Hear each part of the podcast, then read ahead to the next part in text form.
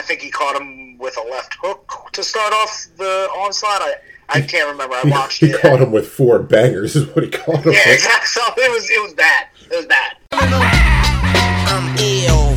I'm ill. Sicker than your average. I'm ill. I'm ill. Sicker than your average. Motherfucker, I'm ill. Motherfucker, I'm ill. Sicker than your average. Motherfucker, I'm ill. Motherfucker, I'm ill. Sicker than your average. And we're back here on the Dope Blog. We're discussing the excellent weekend in fights. I'm here, your boy Charles Day. I'm here with my cousin, Tim Owens. And holy shit, we had history on Saturday when Teofimo Lopez defeated Vasily Lomachenko for four lightweight title belts. And I know what y'all thinking. That's not MMA, but we told y'all in the first episode that we were born into boxing. And when history is made like it was last night at the time of this recording, we're recording the next morning, Teofimo Lopez is the biggest name in boxing now. He made history. It was the first four belt title fight and he's 23 years old and the undisputed lightweight champion after defeating the Matrix. I didn't have him beating Loma.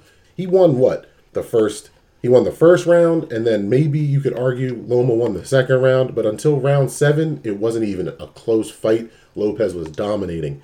Then Loma did, you know, took too long to get back into the fight. Me and you were saying they could make it a draw, but both me and you both believe Lopez won that fight and he did by unanimous decision coming out of that fight this next morning, what is on your mind? So, um, yeah, glad to be back here. Um, first thing I guess I have to say is, yeah, it was it was amazing watching that fight. I didn't see, you know, pretty much every critic of Lopez was the only way he's going to really get this is if he knocks Lomachenko out or if he puts him down, things like that. And no one, even myself, expected the boxing IQ that Teofimo had coming into that fight. I mean, yeah, you can make the argument that that second round, you know, could have went either way, but realistically, those first seven, it was it was all Lopez the whole time. I saw Lomachenko coming out just slow, just just looked slow, looked like he wasn't ready. I mean, it looked like maybe the first three rounds he was trying to figure Lopez out, but it was just a slow starter for him. And by the seventh round, he was already down so much that he had to really turn it on those latter rounds. And uh, it's amazing. It, it, it was yeah, fight history basically, like you said. Lopez really took advantage of controlling the ring. He stayed advancing, he stayed stepping into Lomachenko in such a way that even though Lomachenko really is a counterpuncher, he couldn't get his rhythm down. He couldn't get any type of advancement going and was just getting dominated. Now, like you said, the first three rounds were slower, and that's kind of his style, feeling somebody out so he can dominate later. But he was not able to do that. And it was amazing. Good on Lopez for being a, the better boxer last night. He came in being the better power puncher, but in reality, he was just a better fighter. And it was a good fight. Loma really came into the fight later, like two rounds too late, because if he would have started doing that instead of the eighth round, started doing that in the sixth round, we, we could be looking at a draw. We could be looking at a Loma win. Or we could be looking at a more dominant performance by Lopez because when his corner said, You've won the fight, just go out there and box in the 12th. He did not. He went back into that ring looking for a win like he was down on the scorecard. And good on him because based off those scorecards that we saw from the judges, they might have tried to rob him. Yeah, yeah, I agree with you 100%. That I, I think yeah, his dad was telling him, "Hey, you, you got this fight in the bag. Just just go in there and finish it out." And he even said at the interview at the uh, at post fight was he said, "Yeah, I heard that, but I don't care. I could have anything can happen in boxing, which he's right. Anything can happen in boxing, especially when you leave it to the judges. So him going out there and putting it on Lomachenko was amazing, and he even hurt that guy with I think it was a, a left hook he he hit Lomachenko with, and that's when the onslaught really came in the end of the 12th. And um, before that, in my eyes, yeah, I was seeing Lomachenko really put it on, and I was like, hey, this could really go to a draw coming out of that 11th round, going into the 12th. I instantly was like, oh, this could be a real draw here. This could be dangerous um, if Lomachenko wins this 12th as well. And for me, that was that deciding factor. The 12th round really was the deciding factor of, okay, Lopez has this in the bag because he was he was losing pretty much eight through eleven, right? We could say it was eight through eleven, and then he just put it on him on tw- in twelve. Like it was all in line. Like he was down on the scorecard by a lot, and he was trying to put him away. So it was a great fight, great bout. You know, can't really say much more about it for Lopez. It was amazing. On the Lomachenko side, uh, a, a little upset being as well of a boxer as he is, but that just might be the IQ and the boxing style that Lopez has that he could not figure it out. Uh, Lomachenko's angles were getting cut off. He just everything that Lomachenko normally does was not there for him that night. It, was, it just wasn't. One of my close friends texted me during that fight, and he had uh, Loma up by around 10, believe it or not, or around 11. He said it looks like Father Time just caught up with Loma. And that could be true. Lo- Lomachenko's not as young as some of us like to think he is just because of how dominant he's been. Lopez just looked so much more dominant, and it's insane to think that coming into the fight, he was the one with just one title, the IBF lightweight title. He comes out of it the IBF lightweight champion, the WBA super lightweight champion, the WBO lightweight champion, and the ring lightweight champion. That is amazing, and it's just insane because this morning a lot of the conversation is going to be about how one-sided those scorecards were, and we both believe the right man won, but he did not win 119 to 109, 117 to 111. That was not the right scoring, and it's just frustrating as a fan because me and you, I think, both wanted Lomachenko to win going into it, and watching the fight, we're not haters. We're watching it like, um, yo, get your titles, bro. Make it your moment. And hearing those scores at the end of it, there's no doubt they would have tried to rob him if it was the other way around.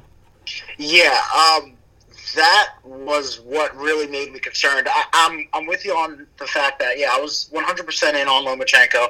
I thought he was to kind of show this kid basically, look, you're in a you're in a new game when you're talking about fighting for all these titles. I've been doing this. I have I have the biggest titles in the world. This is a new game for you, and you know if it was the other way around, it could have definitely been a robbery the one that really harps on me, the 117 to 111 is not crazy. I actually have the scorecard pulled up here, but it's that 119 to 109. That judge, she scored it for uh, Lopez. Let me see here. I'm looking at it. The first 10 rounds were all to Lopez, only scoring one round for Lomachenko, Which which is insane. I'm sorry? Do you know which round it was? it was the 11th round was scored for Lomachenko. That's the only round scored for Lomachenko. What? Okay. Yes, that's what I'm saying. That's that's insane. Because eh, you know, as I was live scoring it, we were texting back and forth. I'm live scoring it. You could have a debate for the second round. You could have a debate for the seventh round. But eight through eleven were all Lomachenko. I mean, he was putting it on him like it was. I was like, oh man, he's just crawling back up on the scorecard, crawling back up on the scorecard. I can understand if you're thinking he's going in the seventh round, going into the eighth round, down seven nothing. Understandable because you could argue two and seven. But you're telling me this judge thought he lost eight, nine, ten, and well, twelve. We know, but eight, nine, and ten. That's the concern for me, and that that really shows to boxing. Even though the sport has been around for a long time, there's still some discrepancies when it comes to judging because that's insane to me. That's insane to me that eight, nine, and ten were not Lomachenko's in that judge's eyes. Yeah, that's objectively wrong because, like we said, me and you were texting that back that whole time. Two and seven, if you want to give it to Lopez, fine. We could see certain angles you would have saw to give that those rounds to Lopez. But eight, nine, and ten, if we're remembering correctly, were strictly Loma dominated. And in boxing, people sometimes mix up advancing for winning because you can stay advancing. But if you're getting chipped up while you're advancing and the other guy is landing these punches clean, he's winning. I just don't understand how lopsided it could be like that, where you have him winning the first ten rounds. Because, okay, give him two and seven, eight and nine were definitely Lomachenko. Yes, eight, nine, one hundred percent were Lomachenko. The only scorecard that I have here uh, that makes sense in my eyes is which is exactly how we scored it. Uh, one of the judges um, scored it with first seven being Lopez, eight, nine, ten, and eleven being Lomachenko, and then te- uh, twelve being Lopez. That's the exact scorecard I have. That's what makes sense in my eyes. But but saying but saying Lopez won the first ten rounds is is crazy, and that's what not to not to get ahead a little bit, but that's what concerns me about these commissions when we're using the same commissions for what we normally talk about on this podcast, MMA. That's what concerns me is that you have these judges that can barely judge the sport that they were basically. That's what the commission has been for for a long time. They can't get the scorecards right in their sport, how do you expect them to transition to a sport where it's not just striking? You have striking, you have takedowns, you have octagon control, you have top game, bottom game. It's I don't understand how they can score correctly in an MMA bout when you're talking about a boxing bout with with scoring looking like this. It's it's crazy. Oh, Dude, I completely agree. And before we get on to MMA, the only thing I really have left to say about the boxing on ESPN last night was props to both Loma and Lopez for accepting this fight, this historic fight during a pandemic with no gate, because this would have been a sellout gate. Not only with no gate, but it was not on pay per view. It was on free TV for everyone to watch. So I think these guys will actually help create another round of young boxing fans because they got to watch history if they stayed up late enough, or if you know their parents pull it up this morning like us back in the day when we were little kids. I'm just happy about that because COVID pandemic has fucked the sport because, like you said earlier, the promoters they don't want to lose out on these gates. They don't want to lose out on the money. So we have missed out on some really good fights this year just because they're not happening. Yeah, yeah. Props to these guys, and and I also want to add in with us talking about the scorecards. We're we're not trying to take anything away from what Lopez did. He clearly won last night. I mean, the argument could be made. Maybe it was a draw. Maybe, but that would have been that would have been almost a robbery from Lopez if you if those judges called it a draw. So I understand, and I, just want everyone and all the listeners to understand that's not what we're talking about when we're talking about these cards. Oh, definitely. It's, we're not we're not trying to take anything away from Lopez. He 100% won that fight last night, and I'm also with you in good on these guys that they decided when with no gate they're going to still put on a, a history making fight. Either way, either way, it was a history making fight. Whoever won last night, it was it was history in the making. Either you know, not just the youngest with Lopez winning, but even if Lomachenko won, the first time the lightweight division had that undisputed champion with four belts. So either way, it was history making, and they did it for free, like you said, on ESPN of all things. Top ranked boxing. Bob Arum did it right with this, and I don't know how he convinced these guys to do it, but it was it was great. It was great. Oh, and, and just notes from the undercard because me and you would both be lacking if we didn't bring up Edgar Berlanga, who just made a name for himself on the undercard last night. A uh, young American boxer, Puerto Rican boxer, super middleweight division, just lumped up a dude in felt like a couple of punches. The fight went so fast they replayed it twice, just waiting for the next fight. This dude got some stone hands, so keep an eye out for him. He's only got 15 wins, no losses. That's a very he's a very young career. He just started in 2016, born in 1997. Um, but I definitely wanted to say him because when our cousin texted us about this guy, and then he goes on and gets that TK uh, that TKO like that, it was just impressive. So keep an eye out for him.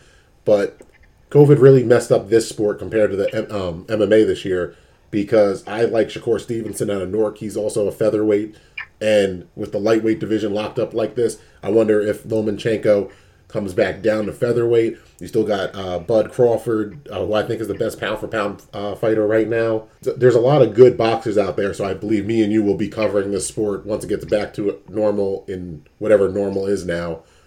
But there was a UFC Fight Night or a UFC Fight Island 6, depending on whichever hashtag you believe, where T City Brian Ortega took on the Korean zombie Chan Sung Jung. And I don't know, but I believe your boy over here predicted the fight completely accurately. Uh, yeah, I'll, I'll give that one to you 100%. I was wrong. You know, I, I tried to, last podcast we had, I tried to, you know, not not go with the question because I was very unsure of what would happen. Um, but I didn't see, to get into it quickly, I guess, here, I did not see the boxing that T City was going to come out with. That was insane. Absolutely insane.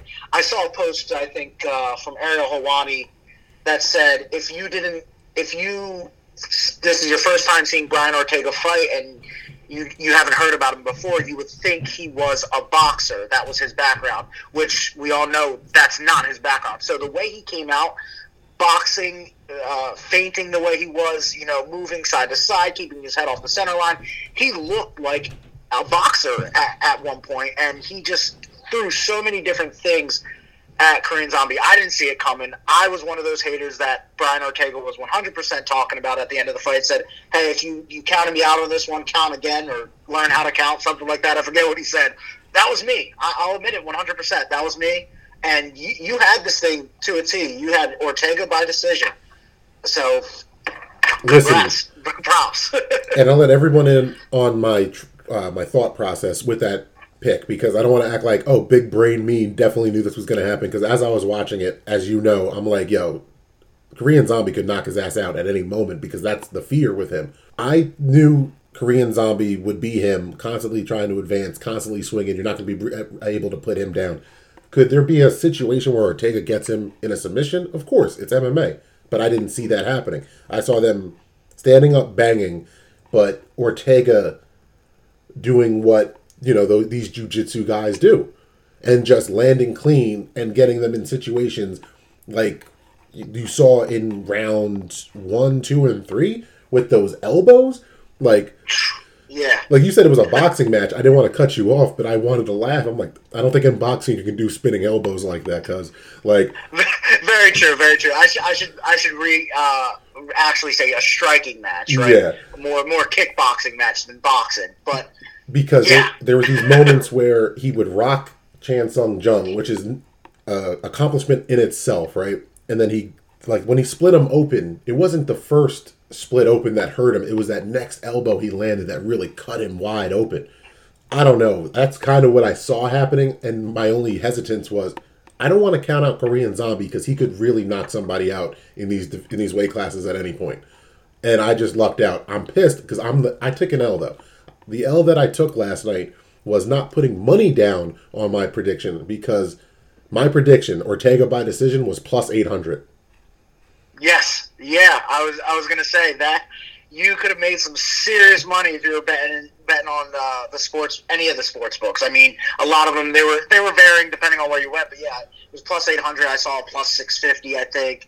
Um, just different number. I can't remember exactly. You know how many sports books there are nowadays, but it, yeah, you, you should have threw some money down on that one. Oh wow! What am It I doing, man?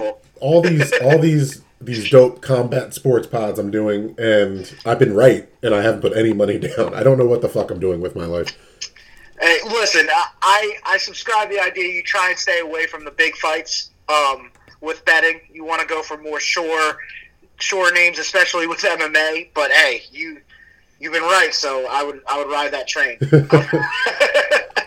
I would ride that train one hundred percent. Um, not to take anything away though from Ortega because we can't with that with that fight. Actually, I this isn't even taken away. This is adding to how well he did. I did not think Korean Zombie was ready, other than for ready for the kickboxing match that Ortega basically put on. I don't think he trained. He trained so much to stay away from Ortega taking him down. That's what I think was one of the major factors that threw Korean Zombie off because you saw. I think he started in the second, maybe third round. Ortega started tapping that uh, that lead leg with his hand. You know, it wasn't a hit. It wasn't anything. It was just, hey, I'm here. Don't forget, I'm here. I'll come for that leg, and just tapping it, tapping it, and it would it would it would throw the Korean Zombie off just a little bit, where he would go, okay, let me hit you with a three piece or a two piece, and then let me tap that inside leg or uh, that forward leg again. Let me let, let you know I'm here. I'm here the whole time. So I think that played a major factor into why Korean Zombie couldn't get himself going. I mean, that was not, he couldn't. He didn't even win a round last night. Un- Unanimous decision, one hundred percent. He he won no round. Korean Zombie. That was all Ortega. I mean, almost a almost a clinic, uh, you could say, put on by Ortega. So, bully for him. It was great. It was beautiful. And I de- and I definitely have Ortega getting that featherweight title. That's what I got. Just as a spoiler to everybody, I have T City going in there and getting the title that he couldn't get from Max Holloway last year. Hey, if I I think I texted you that the minute the fight was over. I said, "Oh, that's that's his his title. That's Ortega's title. Because that was that was his my biggest complaint, and mostly everyone's biggest complaint with with the Ortega Holloway fight. His striking was not up to par to go and bang with Holloway. What I just saw was the best striking in he's ever put on. So, yeah, I think that could be his title 100%. 100%. I think that the fight with Holloway improved his striking to kind of make a, a another boxing uh, reference. When Canelo lost to Mayweather, that loss made him a better fighter. Now, after seeing Ortega after two years, what that loss to Holloway has made him a better mixed martial artist. That's what he is now. He's more dangerous than he would have been if he just beat Holloway that night. Now he's more aware of where his shortcomings were, and apparently he's worked on them. Apparently, yeah, yeah, he definitely worked on him. I mean, he has. I think we talked about it a little last last podcast. He um, added an entire new team except for Rener, so everything his wrestling, his kickboxing, he added a whole new team for him to get better at the stand up, and with the exception of keeping Rener Gracie because you don't get rid of Rener Gracie when he's in your corner. So uh, other than that, and Rener wasn't even there. He didn't even need to be there. He, you know, we talked about it. He he ended up coming down with a positive test for COVID, so he couldn't go to Fight Island and corner Brian Ortega. But from last from what we saw last night, he didn't need to be there. He he did not need to be there. T City is real. Uh, I like I said before, I counted him out, and I definitely shouldn't have. Uh, not at all. Not at all. This I think this title fight that's going to come up is it's going to be changing hands a little bit, and then you know we can have Max Holloway fight the rematch against Ortega if he, you know, we're thinking far ahead now. But if he ends up getting that title off of Volkanovski and then moves to being to defending that title, Holloway Ortega two is going to look real, real different. Oh yeah, oh yeah, and I can't wait for that rematch. Now I really can't because it could be it could be the same fight, could be completely different, but I think it'll be another good banger, really. And not to get ahead of ourselves because we have more fights to talk about, but just to give the Warriors their due. Last night, the fifty thousand dollar bonuses went to the prelim main event. That was the fight of the night, and then the performance of the night was Jessica Andrade against, uh, where it was Jessica Andrade and then Jimmy Crute. They both got fifty thousand dollar bonuses for their performances. Yeah, Jimmy Crute. Uh, to start off with that one was just beautiful striking. I think he caught him with a left hook to start off the onslaught. I, I can't remember. I watched he it. caught him with four bangers. Is what he caught him. Yeah, with. exactly. So it was it was bad. It was bad. He beat he beat the brakes off. It was Oh. bad. It was bad. But hey, that definitely got that. That definitely deserved a bonus. And then the one that actually the Jessica Andrade one. That's one I kind of want to get into because that was that was beautiful against Katlyn Chookagian. That was amazing. It wasn't just one shot coming off the side of the cage. If you watched it in live time, you might have just saw the one shot coming off into the stomach of Chookagian, coming off the cage, and then that's when she ran away and kind of made that yelp and backed up really far where it looked like she was just going to run away. But then she she turned around, faced Jessica Andrade again, and came at her again. I rewatched it this morning, and Andrade was landing that same shot twice before that. She was digging into that body, this that same mid body uppercut, basically underneath the rib cage. That was the third one that landed coming off the cage, and that was the one that really hurt her. And then the fourth one was when she came forward and just chased her down. Um, what's really amazing about that is because one of my favorite fighters, Valentina Shevchenko, right? She is the current title holder at that weight class remember, Andrade actually, this was her first fight at 125. If you didn't know, or if anyone listening didn't know, that was her first fight at 125. She was a 115er. Remember, that was who beat Thug Rose for when she dropped her on her head, and then went on to lose to Zhang Weili, and then now she lost a, that second rematch against Thug Rose. It went to decision. So then Andrade ended up moving up in weight to 125. Why that's surprising is because now we have what looks to be a new title contender to fight Shevchenko at that 125 weight, which kind of breathes some lifeblood back into that division. And did you uh, watch the? Pre- uh, I know you did, but I missed the prelims, and that was the fight of the night, the prelim main event. Do you have anything to add to that, or you just think it was a good fight and they deserved the performance of the night? Yeah, just yeah, just good fight. It was the only one on the prelim that went to split decision. You know, the prelims, other than the first two matches, the early early uh, prelim, those went to uh, KO and TKO. Right, so those were stoppages. Everything else was unanimous decision on one side, so it was one sided fights. Yeah, nothing really to add to that. It was um, it was just an all out war, basically, uh, back and forth, and uh, it, it definitely deserves fight of the night. Looking at everything else. I mean, you you could give fight of the night to the Ortega Chan Sung Jung fight, right? The the main event, but we it's hard to do that when we all knew coming in that's fight of the night. You know what I mean? Yeah, it's the main event for a reason. Exactly, and it, it can only be a, a main event in my eyes can only be a, a fight of the night if both sides are uh, banging. But you know, it was one sided, so Yeah, well, can't give that to them. Well, to Korean Zombie's credit, he was getting rocked, but he was doing everything. It wasn't like he was fighting a bad fight. He was going forward like he does. He's the Korean Zombie. He's called that because you can't put him down, and he's never going to stop coming at you. And he and he lived up to his name. He did not fight a bad fight. At least I don't believe he did. Could he? Could he made uh, adjustments? Maybe. But what adjustments could he have made? He was doing the best fight he possibly could have, especially by round three when he was getting beat. I mean that like physically, he was getting beat. So he, he can only do what he's best at. And I really don't know what else he could have done. But like you said, I didn't really give him a round. Um, what I do Yeah. want to focus on now, because I think we touched on everything from last night's Fight Island. In, in six days as of this recording, UFC 254, Khabib versus Gaethje. What up? How excited are you for this fight? Who do you have in this fight? And before we get to the main event, let's work our way up because on the main card, we also have Robert Whitaker versus Jared Cannonier. Yeah. Uh, before we get to the main event, yeah, I am super excited for for 254. This is, you know, it, it's hard to say it's not completely loaded, but it is. It, it's it's a it's a great card. The whole main card is is is is amazing. So the Robert Whitaker Jared Jared, Jared Cannonier fight. Wow, I can't talk today. Mm-hmm. that, that Robert Whitaker Jared Cannonier fight is amazing because let's go back to Izzy's fight, right? When he defended his title against Paulo, right?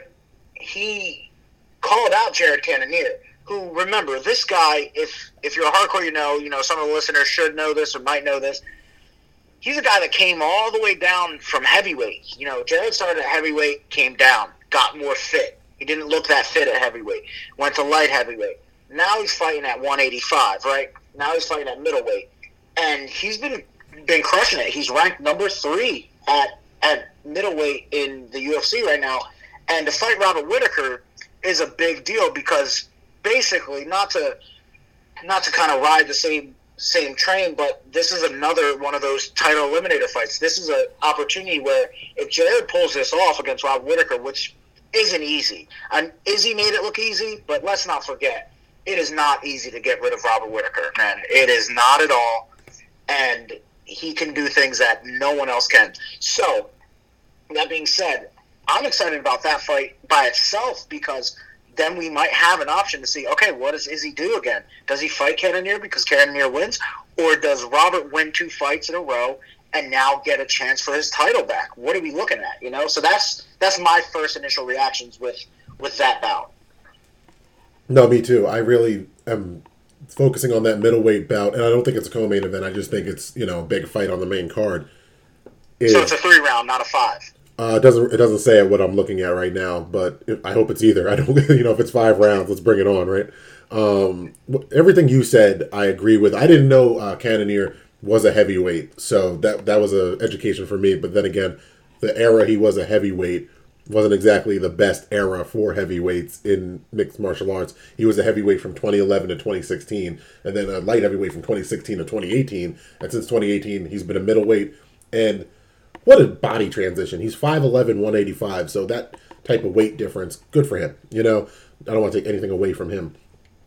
Yep. Yeah, I mean, it's yeah. Just I, I think you could pull up that. I think UFC posted it.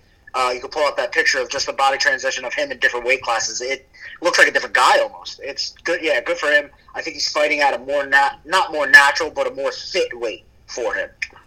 And on the real, I really just can't wait to see Khabib. I got Khabib winning. No disrespect to Justin Gaethje. Uh, I don't respect interim champions, so I hate the poster for this uh, UFC pay per view because they both have belts, and that's just some fugazi uh, Dana White promoting bullshit. But Yeah, Khabib is um, back. I think Khabib is gonna win. I don't know how. I'm gonna assume by round three we'll know what kind of fight it is if it's if it's still going by round three. I just there's not much I actually have to say because I hate that they're billing it champion versus champion. I just really can't stand that. Um, but Khabib is a monster. He's arguably the best pound for pound fighter in the sport right now. He's dominant. The only, he's only lost one round, and that was to Conor McGregor. Like one round in UFC, I mean. Yeah, I don't see a path for him losing short of Father Time catching up to him. Yeah. As of right now, um, I, I, I have nothing to say. Yeah, I it's the one rare time I really got nothing to say different. I, I'm with you there. He's he's the most dominant fighter in his weight class of all time. You know, some people are still hesitant to give him that goat status. 28 and 0. He's he's the goat. He's never lost.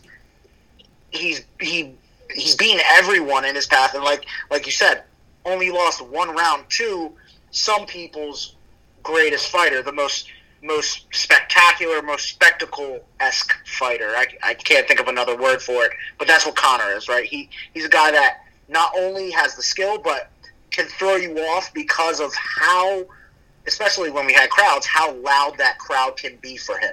I mean, it's got to be a terrifying feeling to hear those chants for Conor when you're when you're the champion, when you're the man, and everyone's still rooting for the other guy.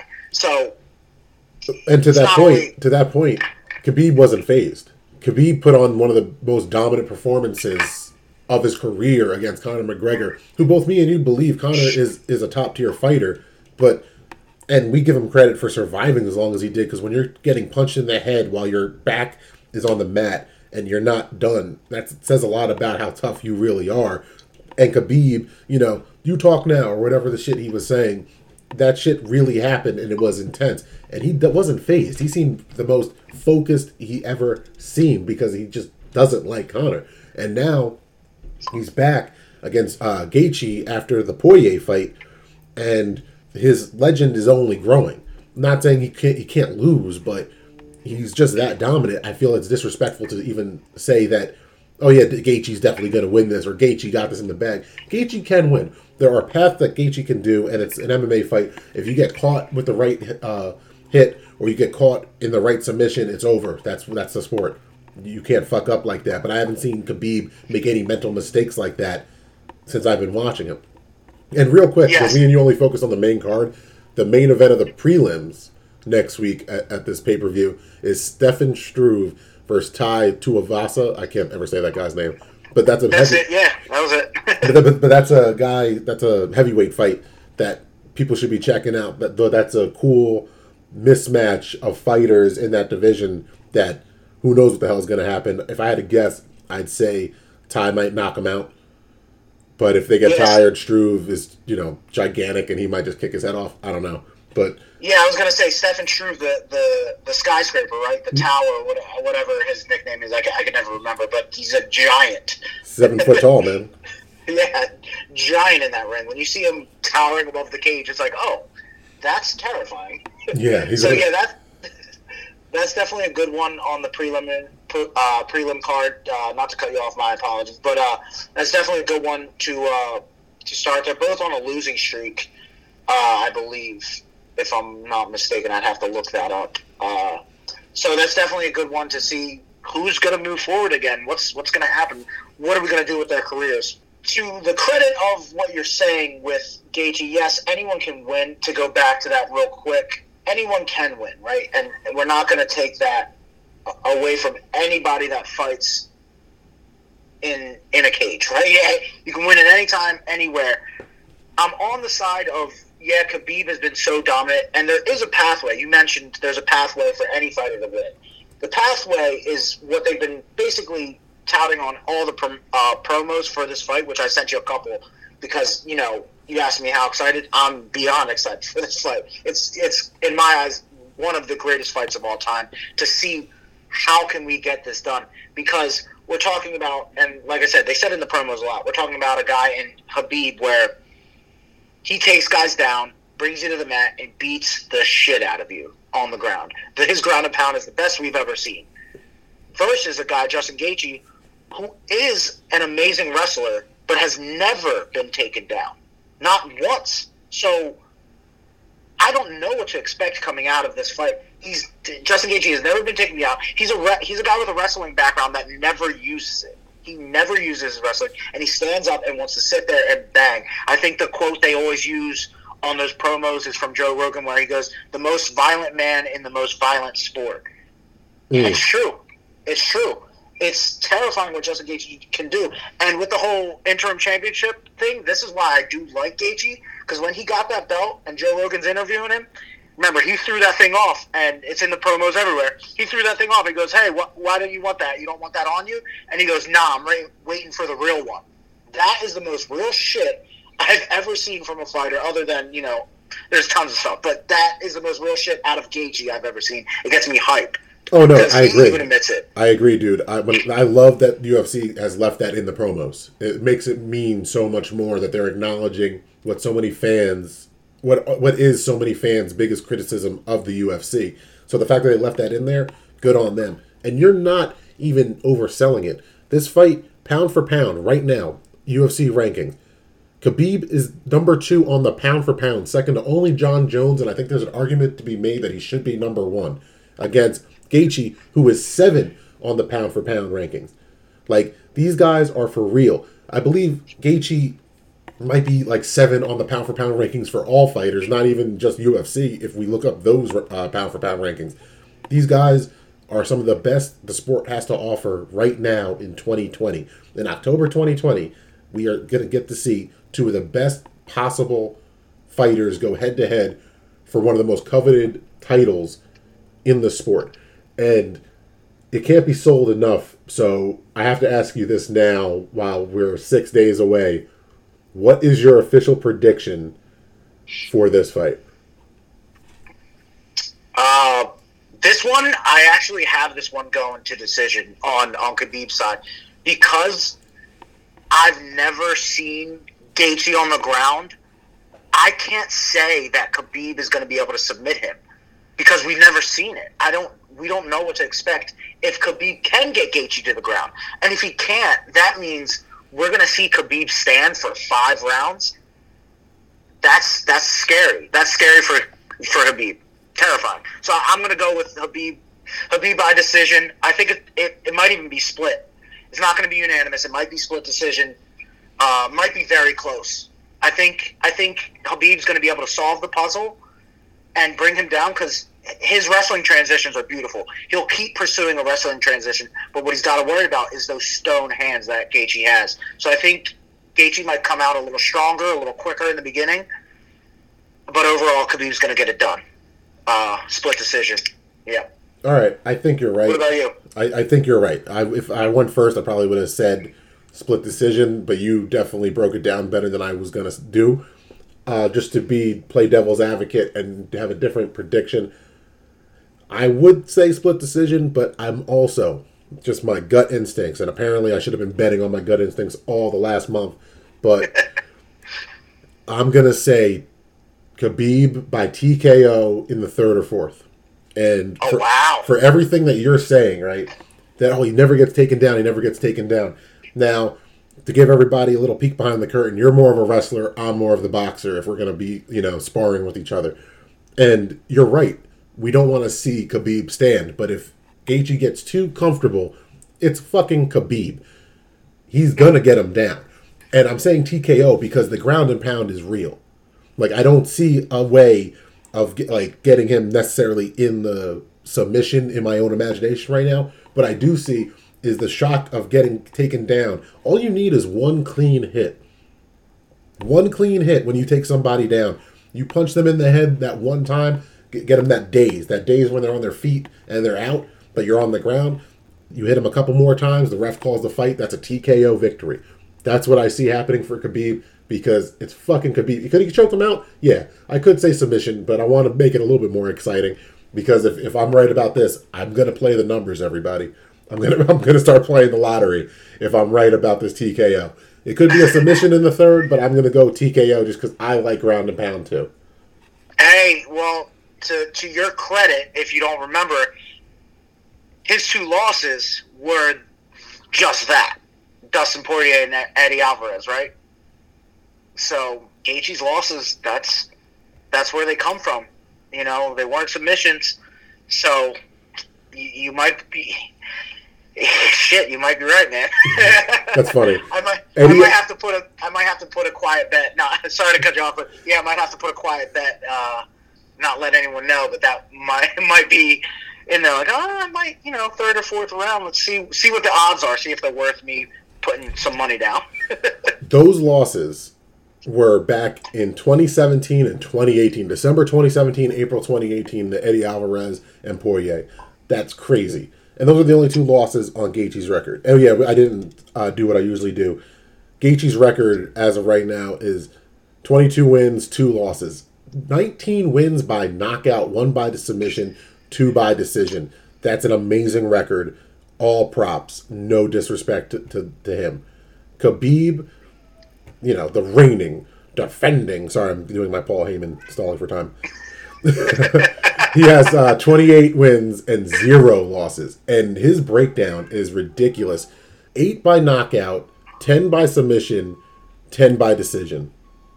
That's it. There's no losses. To, so we. That's why me and you were both like, how are you going to guess anybody but him at this point? Everybody, you know, Father Time comes for everybody, but Khabib's trying to get to 30 and retire, and it's a very clear path right now if he can get through Gaethje. Because I like Conor, but if that if the match 30 is a rematch with Conor, I don't see Conor beating Khabib. I just don't. No, yeah, he's not. He's not pulling that out.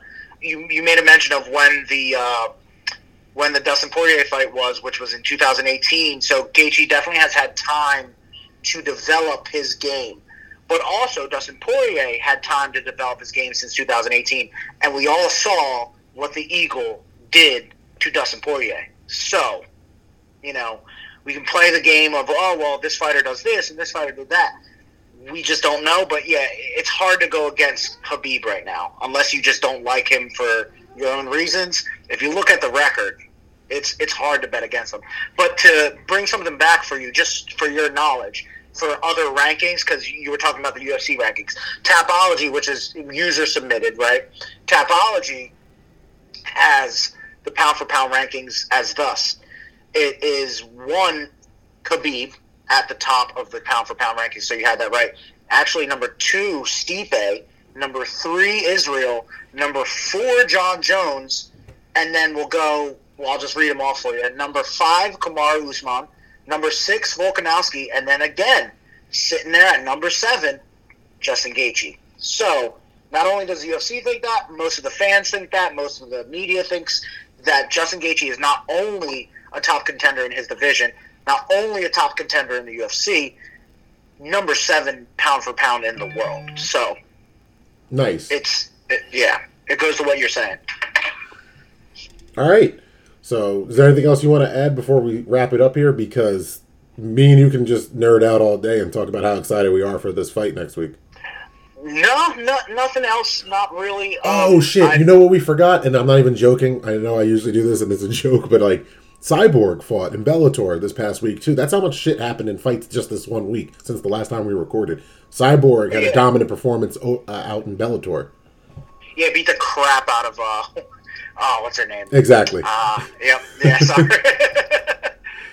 oh Uh, I can't even remember. But yeah, it's, uh, she had a dominant, dominant performance, and that's what what we were kind of talking about in our last Bellator, talking about Michael Venom Page and all that. We were talking about how they have these fighters that they don't want to see really.